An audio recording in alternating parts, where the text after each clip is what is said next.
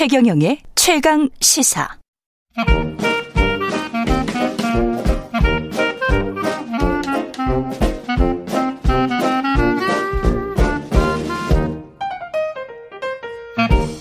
네, 최경영의 최강시사 경제합시다. 월요일은 명쾌한 경제 이야기 해보고 있습니다. 박정호 명지대학교 특임 교수 나와 계십니다. 안녕하십니까? 예, 안녕하세요. 아, 이거 저 가상화폐 이야기 아까 뉴스 언박싱에서도 했, 었는데 예. 제대로 한번 해보겠네요. 예, 예. 학생들 명지대학교에서 좀 많이 만나시죠? 예, 그럼요. 수업 때 많이 만나죠. 온라인 얘기를 하죠. 한답니까? 어, 예, 생각보다 반응이 뜨겁습니다. 우리가 생각한 것보다 뜨겁고요. 그래요? 그리고 학생들에게 물어봤어요. 예. 그러면 네 주변에 다른 학교 학, 다니는 학생들도 많이 하니 그랬더니 예. 아, 이게 좀 놀라운 건데 10대도 합니다. 10대도 해요? 왜냐하면 그 이게 개인 그 인증 그게 없잖아요. 아주 그 증권사처럼 성인인지 뭔지를 아주 엄밀하게 확인할 수 있는 프로세스가 없거든요. 아 주민번호 입력하고 그런 절차가 없군요. 네, 네. 그런 그런 그 거래소도 있거든요. 예. 그러다 보니까 10대도 하는 친구가 있는 거죠. 그러니까 모바일로 핸드폰으로 그냥 어떻게 하면 본인 임증해서 돈만 넣으면 이렇게 그렇죠. 그냥 네. 되는 겁니까? 네. 그러다 아. 보니까 어 굉장히 열풍이 뜨 겁고요. 제가 하고 있는 강의 중에 이제 창업 입문이라는 수업이 하나 있는데 네. 거기는 이제 숙제로 사업 계획서를 하나씩 제출해 가지고 평가하는 부분이 있어요. 네. 학생들이 나름대로 어, 회사 CEO가 돼서 난 이런 사업 한번 해 보겠다 이 사업 계획서를 제출하는 건데 이런 거 재밌어요. 네, 재밌죠. 예. 평가하는 사람은 아주 힘듭니다. 예. 근데 이제 이런 과정에서 학생들의 지금은 15%가 예. 가상화폐를 발행하는 걸 사업 계획서로 들고 온 친구들이. 야, 이거 유행이구나. 정말 예, 유행이죠. 예. 이 지금 뭘 알아서 하는 건지 뭔지 참 걱정되는 것도 있고. 예. 우리만 이렇게 과열입니까? 아니면 해외에서도 이 난립니까? 어, 해외에서도 당연히 열풍이긴 한데요. 예. 특히 예. 한국의 열풍이 심한 것 같습니다. 전 세계적으로 비트코인을 기준으로 했었을 때 어, 가상화폐 거래를 많이 하는 국가를 크게 세 군데를 꼽거든요. 예. 미국, 일본, 한국인데요. 근데 아. 이제 총 거래 금액이나 거래량을 봤었을 때는 예. 미국과 일본이 당연히 많죠. 왜냐하면 경제 사이즈가 그렇죠. 경제 사이즈가 크니까 예. 인구도 많고요. 예. 그런데 그거를 쉽게 얘기해서 인구수로 나눠 본다든가 GDP로 나눠 보면 예. 한국이 압도적으로 1등인 날들이 되게 많죠. 1등인 날들이 많다. 왜냐하면 하루마다 이제 예. 거래 이게 다르니까요. 거래 규모를 그렇게 크게 하는군요. 네, 우리가. 한국이 그러다 보니까 저는 전 세계적으로 제일 광풍이다라고 해도 과언이 아닙니다. 이게 그러면 우리가 그만큼 투자할 여건이 좋아서 그런 겁니까? 아니면 왜 그런 거죠? 일단 이렇게들 예. 많이들 분석들 하시더라고요. 요즘 예. 가상화폐 가장 뜨거운 관심을 보이고 있는 계층이 예. 20대, 30대인데 예. 어 일부는 일부 저희 저 뭐저 뭐, 어, 학교 선배님들 중에서도 아니 요즘 젊은 친구들이 말이야 미래를 위해서 좀 대비도 하고 차근차근 모아야지 너무 이거를 뭐 이렇게 일확천금을 노리고 이렇게 할 수 있느냐 이렇게 얘기하시는 분들도 계세요. 그렇죠. 근데 뭐 예. 일부는 맞지만 일부는 좀 틀린 말씀입니다. 좀 설명을 드리면 예. 전 세계적으로 젊은 친구들이 저축률이 떨어지는 나라들의 공통점이 있어요. 공통점이 뭡니까? 복지제도가 완비된 거예요. 우리가 어렸을 때 우리가 미래를 대비해야 될 가장 큰 이유는 내 노후를 국가가 체계적으로 보완해주고 관리해줄 수 있는 시스템이 없었기 때문에 그랬죠. 내가 한 푼 한 푼 모으고 가족이 곧 나의 부양책이었거든요. 자식들이. 그렇습니다. 예. 예. 그런데 이제 선진국화 되기 시작하면서 자식들의 역할은 점점 줄어들기 시작하고 음. 그리고 국가에서 기초연금이라든가 노인 부양 제도라든가 뭐 교통비를 아껴준다든가 국민연금 제도라든가 그렇죠. 이런 것들이 하나씩 완비돼 간 국가들의 공통점은 저축률이 다 떨어져요. 우리는 그게 완비되지도 않았는데 사실은. 뭐 그렇긴 하지만 옛날에 비해서는 굉장히 공고한 좋아졌죠. 수준이죠. 예. 예.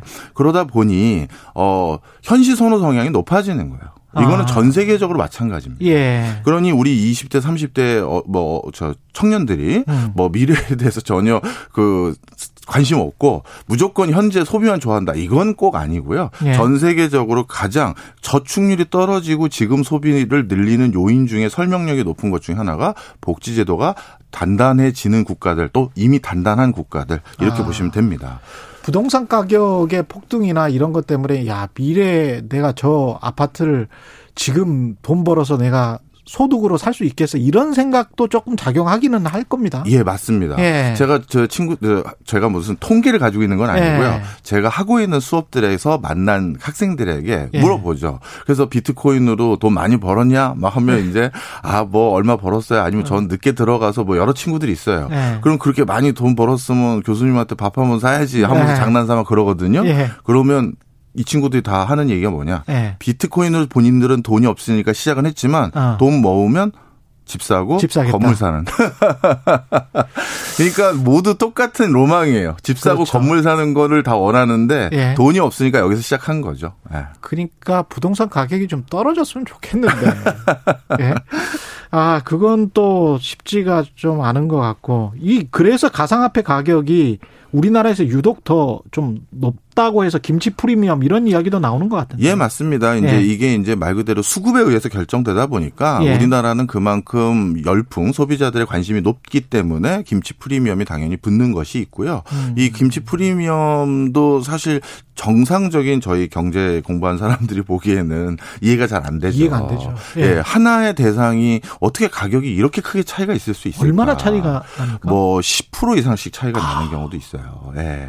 그러니 예. 이거는 정말 어, 이해를 못 하죠, 저희들도. 예. 네. 왜냐하면 실물이라고 하면 예. 물류 비용도 있고 그렇죠. 관세도 있고 그러니까 10% 예. 이상씩 차이가 날 수도 있어요. 예. 그리고 비교역제라고 해서 국내에서만 쓰거나 해외에서만 쓰는 것도 가격 차이가 있을 수 있어요. 그런데 예. 이거는 클릭 한 번이면 10분 만에 넘어가는 거거든요. 그런데 가격이 이렇게 예. 있다라는 건 여기에서도 분명 이 김치 프리미엄을 잘 활용해서 어 뭐랄까요? 이걸 차익거래라고 부르는데 주식시장의 차익거래 예. 예. 그런 형태로 돈을 주구장창 벌었던 분들도 계시고 지금도 제가 거길 딥하게 모르지만 예. 그런 분들이 계실 거예요. 대표적으로 야. 하나 사례만 말씀드리면 예. 지금은 이게 어려워졌다고 들었는데 예전에 홍콩에서는 ATM기에서 비트코인을 결제받거나 거래를 할 수가 있었어요. 음. 홍콩의 ATM기 그 기, 기가 있었습니다. 예. 그런데 그때 비행기 왔다 갔다 하는 그 저 뭐죠 티켓 가격보다 예. 김치 프리미엄 붙은 그것을 일정 거래 규모 이상을 해버리면 그게 더 비싼 거예요. 가가지고 ATM기에서 뽑아오는 게 훨씬 낫네. 그렇죠. 네. 그렇게 해서 진짜 금깨기라고 해서 금요일마다 저기 마카오나 홍콩에 비행기 타고 가서 여행도 거기, 하고 그렇죠. 거기 ATM기에서 비트코인 결제해가지고 프리미엄 차익 얻고 현지에서 놀 거 놀든지 아니면 그냥 가져오든지 그걸 계속 주말마다 하시던 분도 제가 진짜 봤던 적이 있죠. 네. 이게 이 정도로 열풍이면 주식 도 그렇고 다른 시장에도 좀 영향을 미칠 수가 있겠습니다. 아 그렇습니다. 사실 예. 지금 어 코스닥 같은 경우는 예. 제일 안타까운 게 우리나라 이제 중견 중소 기업들이죠. 그렇죠. 지금 그 어느 때보다도 코스닥이 다시 정점을 찍고 기업들이 활로를 모색하고 많은 투자 자금들이 더 유입될 수 있는 좋은 기회인데 그 돈들이 상당 부분 이 비트코인을 가버린 거예요. 네. 그래서 지금 코스닥 회사들 중에서 IPO라고 하죠. 이제 네. 처음 이제 상장 준비하는 이런 회사들이 좀 있었거든요. 네. 이렇게 좋을 때 우리도 상장해서 투자 자금 좀 모아보자 했는데 아 이거 괜히 그 타이밍이 아닌가 걱정하는 분들도 계시죠. 변동성이 큰 거를 좋아하는 상당히 투기적인 거죠 이게. 그, 럼요 예. 투기적인 부분이 있죠. 투기적인 그 투자자들이 좋아했던 그런 섹터들이 있는데 그 분야들이 조금씩 이쪽으로 이동을 하는 것 같습니다. 근데 이게 자꾸 이제 가상 화폐라고 하니까 이게 통화가 될 수 있는 것 아닌가 그 이야기를 많이 한단 말이죠. 그러면서 이제 대박을 꿈꾸는 사람들이 많은 것 같은데 실질 적으로 이게 가능한 이야기입니까? 어, 처음에 이제 이 누군지 모르겠지만 네. 이 비트코인으로 대표되는 이 가상화폐 처음 만든 사람은 그 사람이 이제 처음 우리가 제네시스 코인이라고 불러요. 그러니까 비트코인을 처음 만들고 창세기 그렇죠. 처음 그 만든 사람이 첫 번째 코인을 채굴 했을 거 아니겠습니까? 예. 그 채굴하고 나서 거기 빈 여백에 뭐라고 써놨냐 하면요. 예. 어, 영국 재무부에서 추가적인 재정을 발행하기로 결정. 요걸 써놨어요. 그 뭐냐 하면 이야. 이 메시지는 뭐냐면요. 예. 이 비트코인을 딱 처음 그 엔지니어가 누군지 모르겠지만 예. 그 사람이 만든 연도가 2009년입니다. 예. 근데 2009년이면 언제 바로 직후인가요? 글로벌 금융위기죠. 아마 이걸 만든 알고리즘을 설계한 내용을 자세히 저도 들여다봤더니 예. 굉장히 금융에 해박하신 어떻게 보면 금융회사의 I 그 SI 관련한 IT 담당이구나. 그렇죠. 그럴 가능성이 높아요. 왜냐하면 그러네. 너무 맥락이 거기에 딱 맞춰져 있어요. 근데 뭐가 딱 빠져 있 느냐? 중앙은행만 뺀 거예요. 일종의 저항군이었구만. 그런 느낌이 있어요. 예. 그러면서 뭐그 방군이었네, 방군. 그 중앙은행 방군들이었구만. 그 메시지가 무엇을 예. 의미하는 예. 거냐면 예. 이런 거죠, 일종의. 내가 그동안 그 많은 수수료를 내 가면서 금융 결제를 해 왔고 금융 거래를 했던 것은 그 수수료로 또는 그 세금으로 금융 당국이 금융 시스템의 안정을 도모해 준다고 했었었는데 예. 지금 이 사태가 뭐냐? 글로벌 금융 위기에 예. 니네 뭐 하고 있었 느냐? 그럴 거면 저 무용지물에 해당되는 저 믿을 수 없는 그 금융 당국을 배제하고 우리들끼리 자체적으로 돌아갈 수 있는 생태계를 만들자라는 취지가 더 가까웠던 것 같아요. 부, 그분이 분명 그 메시지 그 신문 기사를 칼럼을 딱 인쇄해서 처음 제네시스 코인을 만들었거든요. 그러니 이건 뭐냐 하면요. 예. 쉽게 말해서 현금을 대용하려는 목적이 아니라 예. 그 금융 체계 시스템 그렇죠 서로 관리 감독을 하는 분산 원장이라고 저희는 부르는데 예. 그걸 만들려고 했던 것 같은데 예. 이름이 코인이라는 이름을 붙여버리니 그렇죠. 우리가 이거를 화폐로 이해하고 화폐로 사용하려던 시도들이 더 많은 것 같아요 쉽게 얘기해서 이건 기술입니다. 그잖아요. 그렇죠. 예. 분산 원장이라는 기술이거든요. 예. 기술이라는 건 쉽게 말씀드리면 가치 중립적이죠. 음. 예를 들어서 칼이라는 걸 도둑의 손에 쥐어주면 남을 위협하는 무기가 되지만 예. 칼이라는 걸 의사의 손에 쥐어주면 사람을 살리는 메스가 되는 거예요. 그렇죠. 그러니까 블록체인, 가상화폐, 이 그저 비트코인 이건 악의 축이다. 기술이 무조건 악인 게 어디 있어요. 이거를 잘 사용할 수 있게끔 제도 그릇을 만들든지 예. 아니면 그걸 사용하는 사람이 선한 마음을 가지고 있든지 하면 되는데 예. 이게 초창기에 코인이란 말이 들어가기 시작하면서 화폐로 이용하고 그동안 화폐 결제 라든가 해외 송금에는 우리가 음성적인 자금들이 오고 가는 걸 막기 위한 정부가 오랫동안 해놓은 어떤 장벽들 제도들의 틀이 있잖아요. 예. 딱 보니 이게 그걸 회피하기가 제일 좋거든요.